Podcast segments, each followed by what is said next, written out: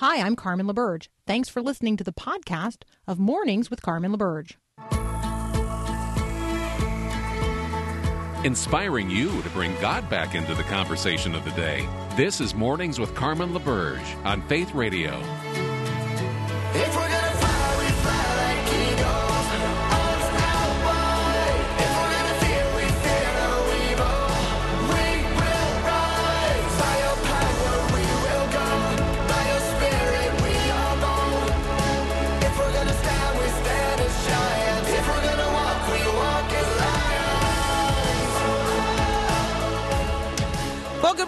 Morning. On this uh, Monday morning, the 19th of April. Maybe the um, saddest picture I saw over the weekend was the photograph of the Queen of England sitting all by herself, right? She's the only person actually in the field of view of the camera, I mean, uh, from a particular angle, sitting alone at the funeral of her beloved husband of 73 years, Prince Philip. And so lots of folks, you know, asking, you know, why did the queen have to sit all by herself? Well, though the United Kingdom has set a roadmap out of lockdown in England, restrictions remain for funeral services across the country. And so there's a maximum of 30 people allowed to attend. And that's why Prince Philip's funeral was capped at 30 people. Um, over the past year, the um, you know the coronavirus has robbed families around the world um, of the chance to properly grieve and and for us to gather together with one another and support one another in those times of of loss. And so funerals have been in some cases not held at all, in other cases uh, held, you know, virtually. Um, and and then you know in cases like this where you know you can have 30 people present, but they're going to be required to be socially distanced to reduce the risk of um, of the coronavirus spreading. So I want us to consider this particular event um, because it, it, it's a public event because this is such a public figure and this is such a public family. Um, but it's an intensely private event, and there was um, I almost felt voyeuristic in looking at the queen sitting by herself grieving during her husband's funeral. And I wonder how you felt. Um, and I wonder the conversations that we might have about grief and shared grief and the reality that we do not grieve as those who have no hope. Um, I wonder what kinds of conversations we might have about the witness of a 73 year marriage, their marriage fidelity, the very real love they they shared for one another, their commitment not only to one another and to their family, but to the service of their country. I wonder if um, you were, I don't know, maybe intrigued by the witness of the reunion of brothers and the way that um, shared grief helps us overcome differences in other parts of our life. I wonder if you found a witness uh, in this royal family living in this moment just like every other family in their own country and around the world. And I wonder if you've given much consideration to the reality that though she is the queen and arguably the most powerful woman in the world, um, that she's also now a widow, and that God has a special place in his heart, and that the church has a special role in responding. I'm hoping that when you um, when you see a picture, when you see a scene unfolding, when you hear one part or get one part of the storyline a thread. That you pause for a moment and you consider not just the worldview implications and the way that you might uh, talk about it in terms of bringing God back into the conversations of the day, but that you might pause and consider the humanity of the individual in the middle of the picture. And so I'm just going to hold the Queen of England in my heart today and in my mind and in my mind's eye as I consider the grief of one woman sitting all by herself at the funeral of her husband. We're going to turn to other COVID headlines next with Dr. Zach Jenkins. That's up next here on Mornings with Carmen.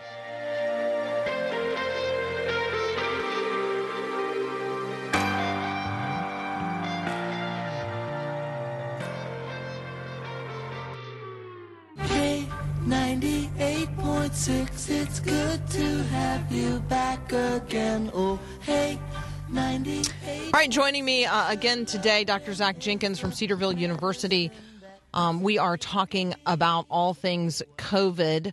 Um, Zach, remind people, um, in addition to teaching at Cedarville, the other some of the other hats that you wear in relationship to this conversation. Yeah, so I have been on the coronavirus uh, response task force within the Dayton, Ohio region as far as my healthcare system is concerned. So I've been basically uh, helping people decide how we're going to treat patients who are admitted to the hospital with COVID. That's that's my big hat I wear there. And then I actively am involved with uh, helping to manage the care of the patients once they're admitted to the hospital.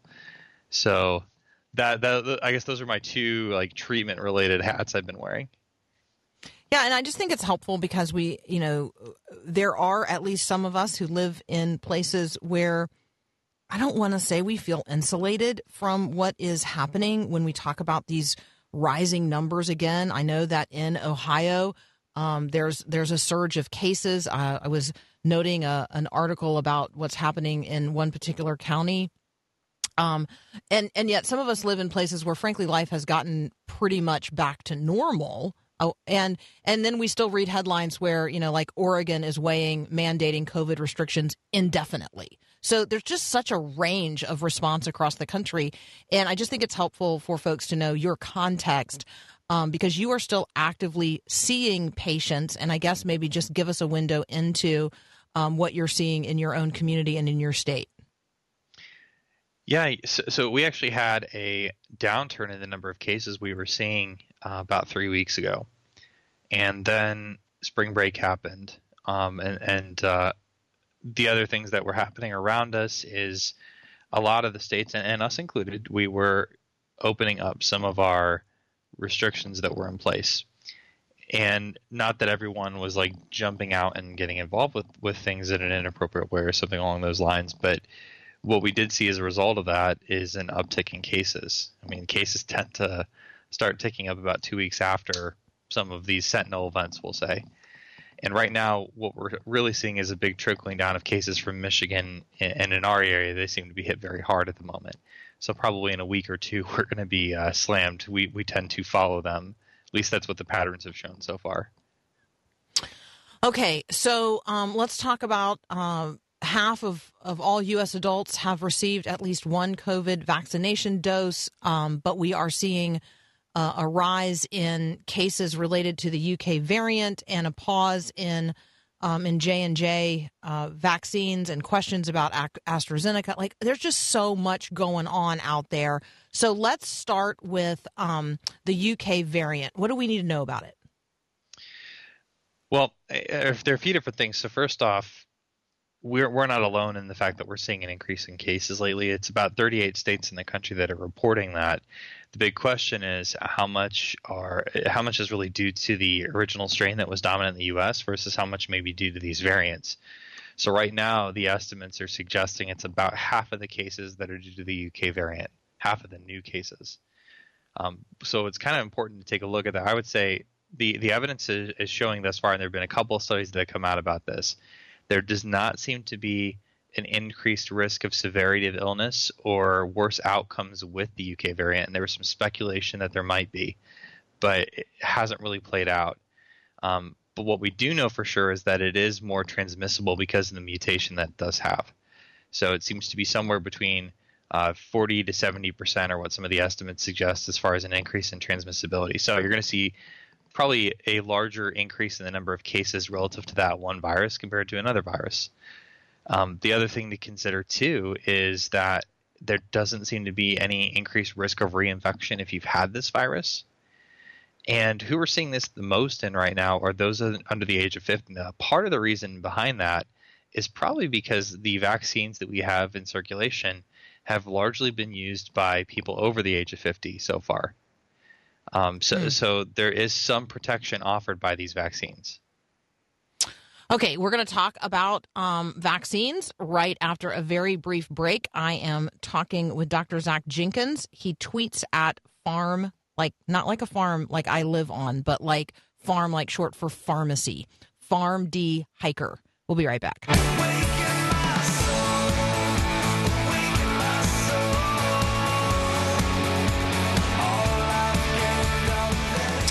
All right, continue my conversation with Dr. Zach Jenkins from Cedarville University. We are talking about COVID headlines.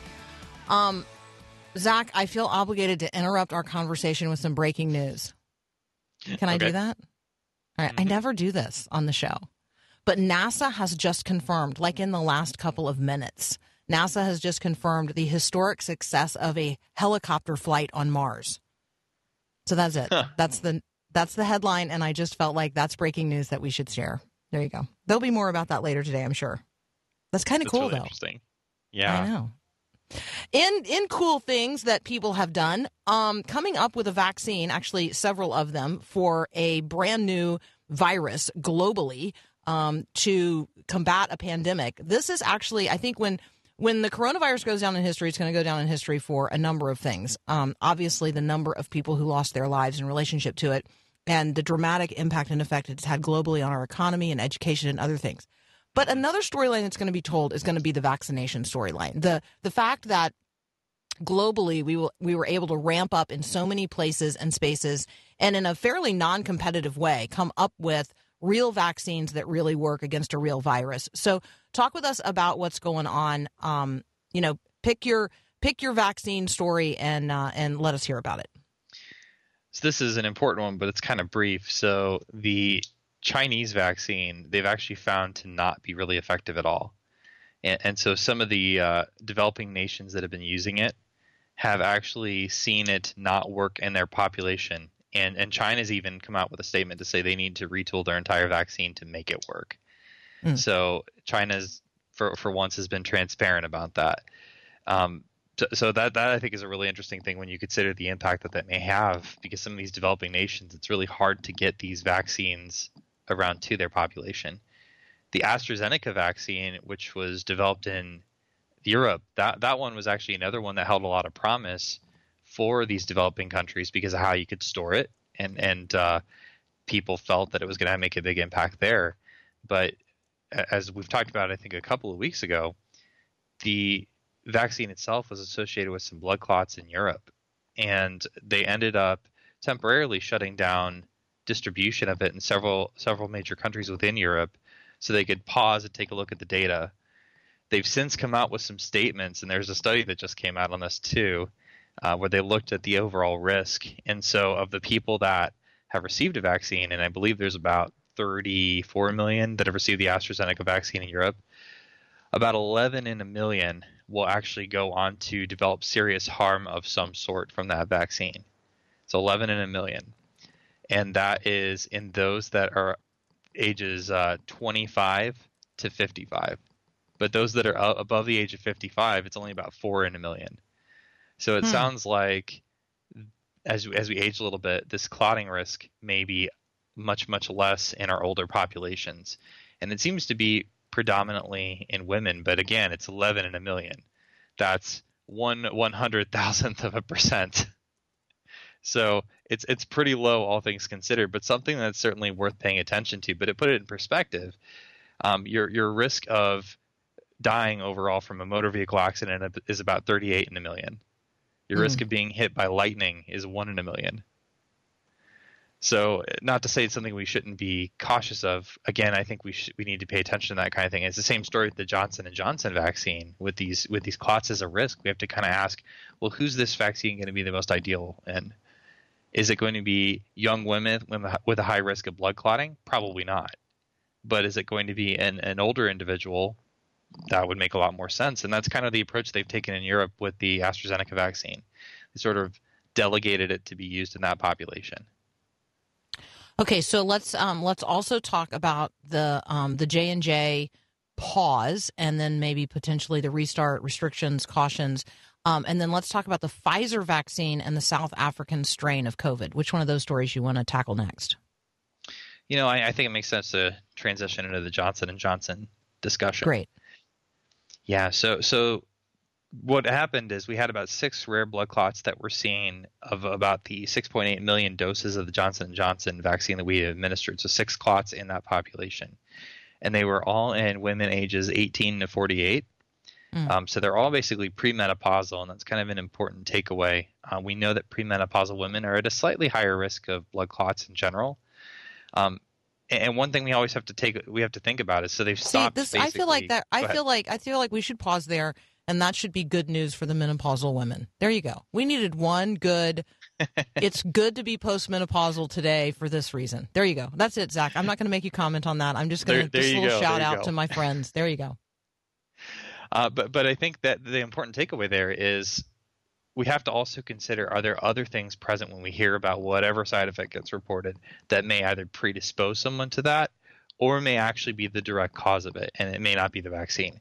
So that's something they have to look at with the data and they have to do some statistical analyses to look at whether it's an independent risk, whether that vaccine is making that independent risk or it's a contributing risk. There's a difference between those. So, a good example in this case, those 18 to 48 year old women, there's a good chance that someone in that group is receiving an oral birth control agent. And Hmm. oral birth control agents have a clotting risk associated with them. It's about one in a thousand patients that Which is pretty that- that end high. up developing Okay, a clot. so- it's very high.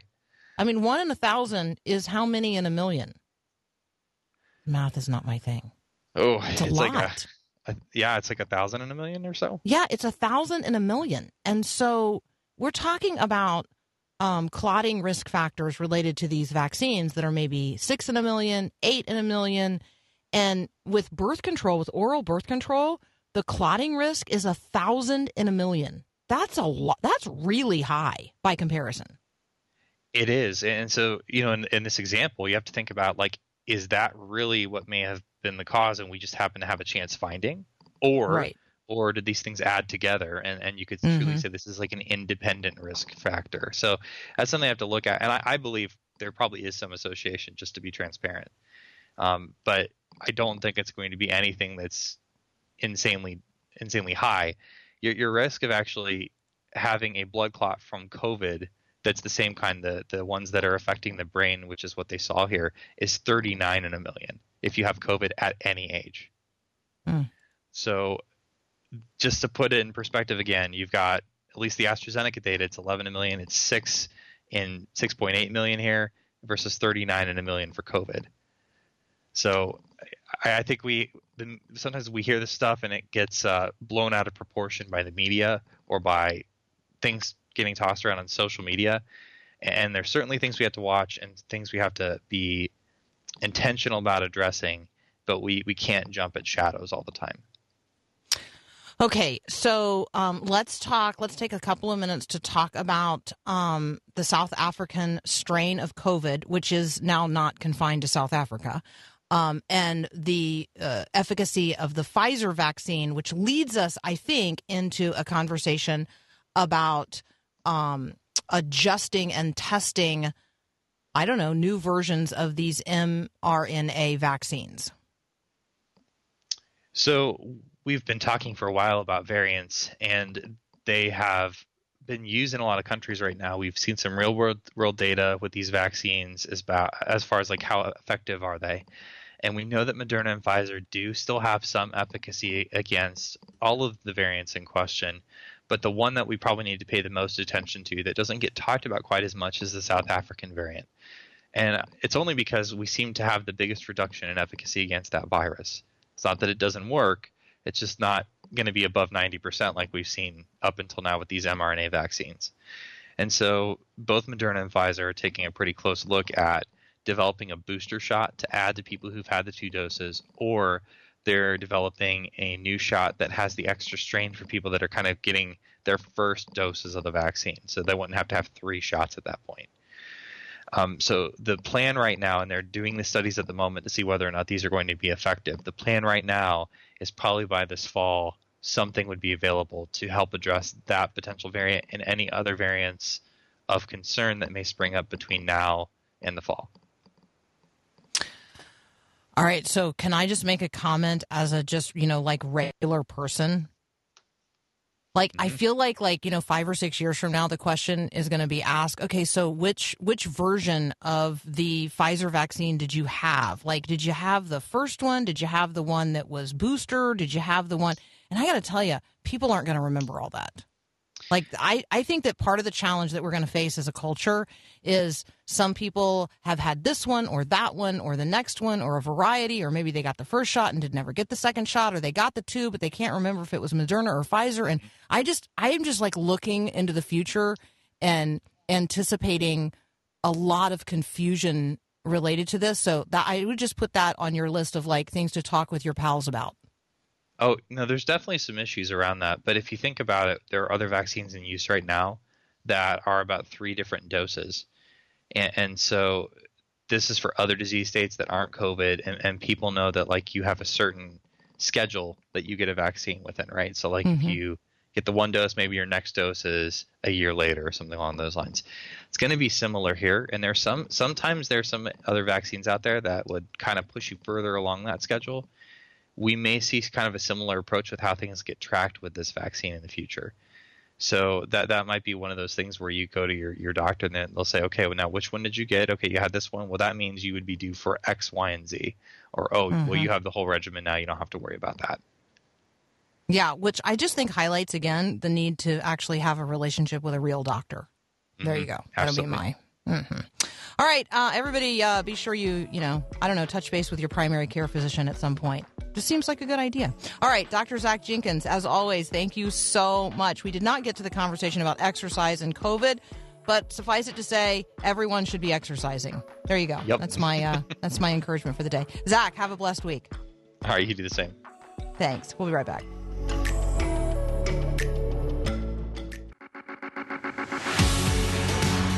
Okay, yes, I love and appreciate all of the input. Uh, listeners paying such close attention and giving such good feedback on the text line. You can always text me during the show, 877 933 2484.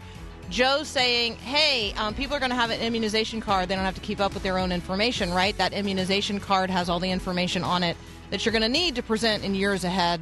Yeah, absolutely 100%. You are right. My concern is people keeping up with something that amounts to basically a little white piece of paper. I mean, if you haven't gotten one yet, it's basically a little white piece of paper with black writing. There's nothing distinctive about it at all. You get these stickers on it, and yes, there um, there is information on those stickers about the actual vaccine that you received. However, the sticker contains something. I don't exactly know what it is. That means that if you go to get your card laminated, the entire thing turns black if you laminate it. So it's unreadable, it's illegible, and you then you can't use it. So you have to make a copy before you get your card laminated. However, you can't present a copy as the actual thing because it won't scan as legitimate. So we're going to have a challenge going forward for people who don't keep up with the little piece of paper version of their vaccination card that has the actual stickers on it versus keeping up with a laminated copy of your card. You see the challenge, right? It's going to be a challenge. I'm just telling you right now, it's going to be a challenge. Um, forgeries is already a big business in terms of COVID vaccine vaccination cards as well. That's another storyline. You know, but we can't get to everything. All right. Um, did I tell you we landed a helicopter on Mars today? I don't know. We flew a helicopter on Mars today. NASA has announced the Ingenuity helicopter has flown on Mars in the first controlled flight on another planet. I don't know. That is really cool. Um, all right, next up, Adam Carrington from Hillsdale College. We're going to talk about the progressive push for court packing. That's a Supreme Court headline. We'll be right back. Are you having a tough time connecting with your teen? Hi, I'm Mark Gregston with Parenting Today's Teens. Your son or daughter is communicating with people all the time with text and IM and Facebook. But my question is this Are you connecting with your teen? Take the initiative to spend time with your child, to engage in a way that goes deeper than their mobile device. Don't wait for them to pursue you, it may never happen. Take the initiative. Make a date to have a conversation, the time to spend together, though it won't always seem like it's profound or life changing. It will have a lasting positive impact. So make it happen. Today, choose to connect with your teen. Want more parenting help from Mark Gregston? Find encouragement through articles, books, and more at parentingtodaysteens.org. Again, parentingtodaysteens.org.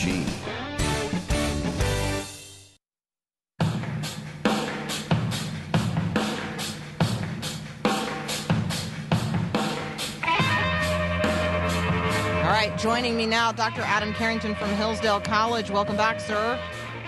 Glad to be back. Thanks for having me again. Okay, I am going to set the ball on the tee, and then I am going to let you do with it what you will. The topic of the conversation this morning is court packing. That's All it. right. The ball the ball is set on the tee.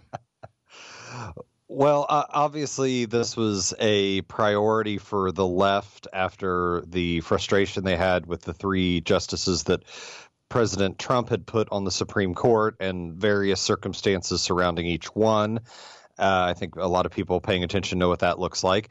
But uh, what's been interesting is that uh, they that that I think a lot of cold water has been poured on it in the last two weeks as far as whether um, Nancy Pelosi in Congress, Joe Biden in the presidency, and even some more uh, tradi- Democratic appointed members of the Supreme Court like Stephen Breyer, whether any of them are going to lift much of a finger to pack the court and and to try to add justices to the Supreme Court to change the composition of it. And I think what's interesting about this is it is showing some of the limits of the degree to which the uh, political left even is able to control the Democratic Party. There's a lot of talk about it taking it over, and that may be in the process of happening. But it also, I think, shows that I think at least a decent number of Americans want a understand something about what courts should be doing. The courts aren't meant to be partisan bodies that just do what you would like a congressman to do or you as a voter to do.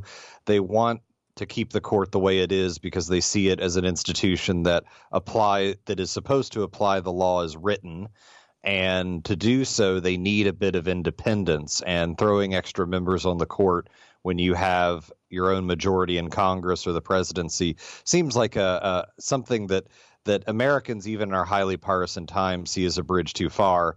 And I think the fact that Joe Biden formed a commission rather than making a actual uh, uh, proposal to Congress to expand the court, the fact that Nancy Pelosi refused to bring a bill that her Judiciary Committee had had written that would have expanded the court, and the fact that Stephen Breyer, a current member of the Supreme Court, recently spent a long speech at Harvard saying "Don't do it." I, I, I think shows that as much as some people are getting really worked up over this issue, it seems pretty pretty. Uh, like a non-starter at this point and i think that's a good thing it shows that there are some limits to where our partisanship right now is in compared to our thinking as citizens and, co- and constitutional beings All right, so a guy named Adam Carrington has a really good piece uh, in the American Spectator that people can read at spectator.org why the left is wrong to attack Justice Breyer on court packing. He understands the constitutional genius of institutional restraint. If you guys want to read that, you go to spectator.org. Adam Carrington is the author of that piece. Um, Adam, I think that one of the um, one of the values of of conversations like this taking place nationally is that it provokes us to think about why things are the way they are and whether or not things are the way at this point in history they should be.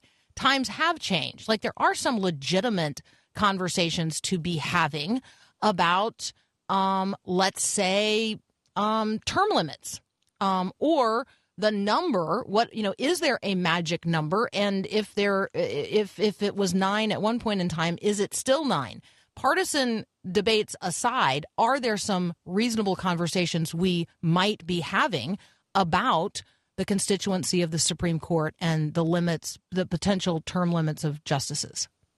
Yes, and I think it's right to say that on one level, think you can think partisanly, you can think your side has the better vision for the country, but on the other hand, the Constitution is supposed to be, and a set of laws for any government is supposed to be the common context in which we have those discussions. And I think with with with reforms to the court, one thing to keep in mind in defense of the court packers is the Constitution says nothing about the size of the Supreme Court. That is set by Congress and the president by law. I think that the bigger problem right now is is the reasons why it's being done seem so bald-facedly partisan. But you're right; it, you can set those aside to ask: Is it smart to have nine, 80, 80 some to 90 year olds on the Supreme Court? Would there be something like an upper age limit that we could consider, or would that be problematic? The number of the court, I think, would more be a question. Could we did do we find that there uh, that, for example, there's not enough justices to to do all the, the the cases that come up. In other words, is the Supreme Court not taking enough cases, and is that because their workload is too much for their size? Or do we think that they're doing too much and that therefore fewer would be an advantageous? I think having those conversations are legitimate. I don't see a lot of evidence for for needing to change the composition of the court on those grounds at this point. But those are the questions we should be asking. And I think actually the question of whether uh, people whether there shouldn't be some other mechanism for removing justices when maybe their their abilities flag I think is actually a more legitimate question than the the question of even the size of it at this point. All right, you and I uh, both read an article in the New York Times by um, Ross Douthat, and um, it's about Biden and Trump populism, or maybe Biden seeking to co opt Trump's populism.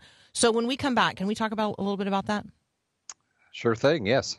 All right, Dr. Adam Carrington from Hillsdale College and I are going to take a very brief break. When we come back, we're going to talk about um, possibly why President Biden is doing things the way that he's doing them, why in some cases he seeks to uh, use the legislature, and in other cases, um, you know, creates a commission or uh, or signs an executive order. What might be behind that? Uh, that conversation up next from Mornings with Carmen. We're going down to the river, down to the river, down to the river to pray. Yeah, yeah. Let's get washed. All right, the New York Times is running some very interesting opinion pieces of late. Um, one uh, is by a Christian who um, acknowledges that um, they feel betrayed by Biden's failure to take the action promised on refugee uh, numbers. But the one that I'm going to highlight here with Adam Carrington right now is an opinion piece by Russ Douth- Ross Douthat, um, whom we have featured before. This piece is called What Bidenism Owes to Trumpism. The Biden agenda tries to seize the populist opportunity that Trump let slip away. Now, um, for those who uh, you know only want to key in on the fact that um, that Ross Douthat thinks that Trump let a, an opportunity slip away, don't focus on that. Focus with us on what Ross is trying to say or trying to uh, maybe point out about the internecine fightings among Democrats and whether or not um, true liberalism, historic liberalism, eh, has actually maybe already seen its day. That, that's sort of what I got out of it. Did I miss the point? Uh, no, I don't think so. And I think another thing for those who who are are, are, big supporters of, of President Trump is to say that I think one point of the article is that that what Biden would never admit it, but tipping his hat that there were some things that uh, President Trump brought up that were not will that shouldn't be outright rejected. That if you really think of Trumpism, if you can define it as policy, so not as you know tweets or a certain disposition or other things, but uh, as far as what he he wanted to get. As far as things that they actually tried to get done, they have a you know a tougher stance on China, ending overseas conflicts, stop pushing what the GOP had for a while, uh, reforms of social entitlement programs like Social Security and Medicare, priority on American workers, uh, blue collar workers especially, and their families. And if you think, you know, yes, Biden has done a number of left leaning things, especially on executive orders and such. But if you look at the COVID relief bill, it had a big child tax credit in it. He's talked much tougher on China now than he did as VP. We'll have to see if action comes. He he's pushing for an infrastructure bill, which President Trump had pushed for, with an emphasis on American workers and American construction workers being a part of it. And he's pulling the troops out of Afghanistan. He's just announced. And so the question would be again, what why do that? And to some degree, I think, like you were saying, Biden, to some degree, because he's almost 80, is a throwback to an older liberalism that even Trump at one point was a part of that prioritized these things more than the new left. Uh, at the same time, I think the Democrat, he uh, Biden as a Democrat sees that blue collar workers are really important to winning elections, and you actually have to take some of their concerns seriously. So I, I, I think that those that it, it sh- it's really interesting that sometimes the the the hat the hat tip you pay to your opponent isn't by saying so, but why, by what you do. And I think, as you said too, it brings up some interesting questions. As Biden seems to be trying to do this, is it sustainable? Is the Democratic Party in the in its current trajectory going to go along with him? For now, they they're looking at him as kind of a new FDR, bringing in a new you know great de- a, a new new deal or a new LBJ like a, a new great society uh, and so they see him as kind of a liberal lion that way but what but I think the the the, the emphasis of the left more on issues that are are not commiserate with blue collar uh, priorities. I, I think that is where you're going to see. Are they going to get tired of this? Are they going to not stay with him? Uh, I think it's a risky move by Biden, but it's also a recognition that America really isn't where the far left is right now, and, and it's going to be interesting to see how this plays out. Yeah, absolutely. Hey, let's spend the um, let's spend a couple of minutes talking about this um, this Sixth Circuit decision in Ohio. Tell people what this case is about. We have not covered this yet. Yes. So the Sixth Circuit had had taken up an Ohio law, and the Ohio law said that if an abortion doctor knows finds out that a woman is wanting to have an abortion for the purpose of taking the life of a Down syndrome baby, she finds out that her child has Down syndrome or is likely to, and that's why she wants to have an abortion.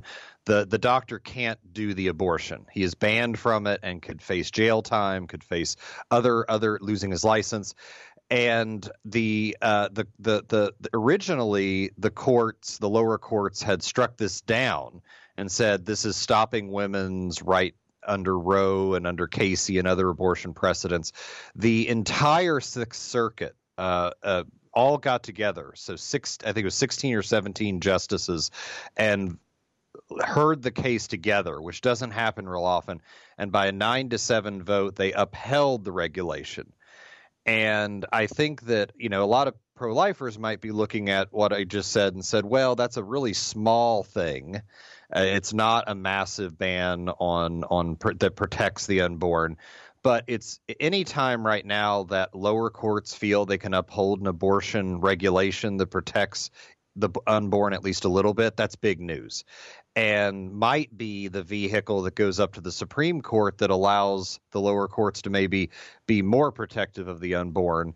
And the other thing is, I think the way it really was defended was trying to say that um, d- the disabled community and particularly the Down syndrome community is is really rife to be seen by uh, uh, to be seen and treated as less uh, having less dignity and less of the right to life than other people, and that this was an attempt by the state of Ohio to really say no. We believe that uh, they are fully part of our broader political community. They're fully part of the human community, and trying to at least stake out some ground on that. So I think, uh, as far as practical purposes, it's a it's a it's a little step in the right direction, and we'll see if it might trigger some some some more happenings, maybe even up at the Supreme Court, because I don't think we're done with hearing about this law as far as the courts go. Uh, it occurs to me that I mean, I mean, just last night I saw an advertisement for a financial planning uh, firm. I can't remember which one, but the the storyline was, you know, this couple has this son who's graduating from high school. He has Down syndrome, and he's going on, um, you know, into his uh, work life. And at each point along the path, their financial planner, right, is helping them make sure that not only are they secure, but his future is secure as well. It's a beautiful sort of like testimony advertisement. Um, and it ends with him, you know, going off to his first day of work and the parents talking about, you know, what's going to be required for them in retirement to ensure that he has a future um, as well. I think that the ad campaign of Oshkosh that featured a Down syndrome child. I think that you know Target being publicly praised for featuring Down syndrome children in their advertising. I think that culturally, this is a really. I mean, if we talk about cases that are like culturally ripe, this case is not maybe only ripe in terms of the law. This case is ripe in terms of the way people in the culture feel about people with Down syndrome. Like it is something that we have encountered enough and understand well enough and have people in our churches and in our communities um, who are joyful, lovely, wonderful people who happen to have this particular genetic um, trait. And so I think this one is going to be a really interesting one to watch. And I guess I hope the Supreme Court takes it up. Yep, and I think that that when cultural and legal things can work together, uh, they're they're powerful ways of supporting each other. And so to have a communal support for this and also be able to have more leeway to enshrine these things in law. And I think another thing this protects that I'll just mention real quick is is by by limiting the conversations that abortion doctors can have with women about this, it also stops the pressure, the peer pressure, or not only peer, the expertise pressure that often gets placed on women in really tough situations and gives more space for them to consider uh, the preciousness of the life that, that that they're holding at that point. Amen. Hey, Dr. Adam Carrington, thank you as always for joining us. You guys can find Adam on Twitter. He tweets at Carrington AM. We'll be right back.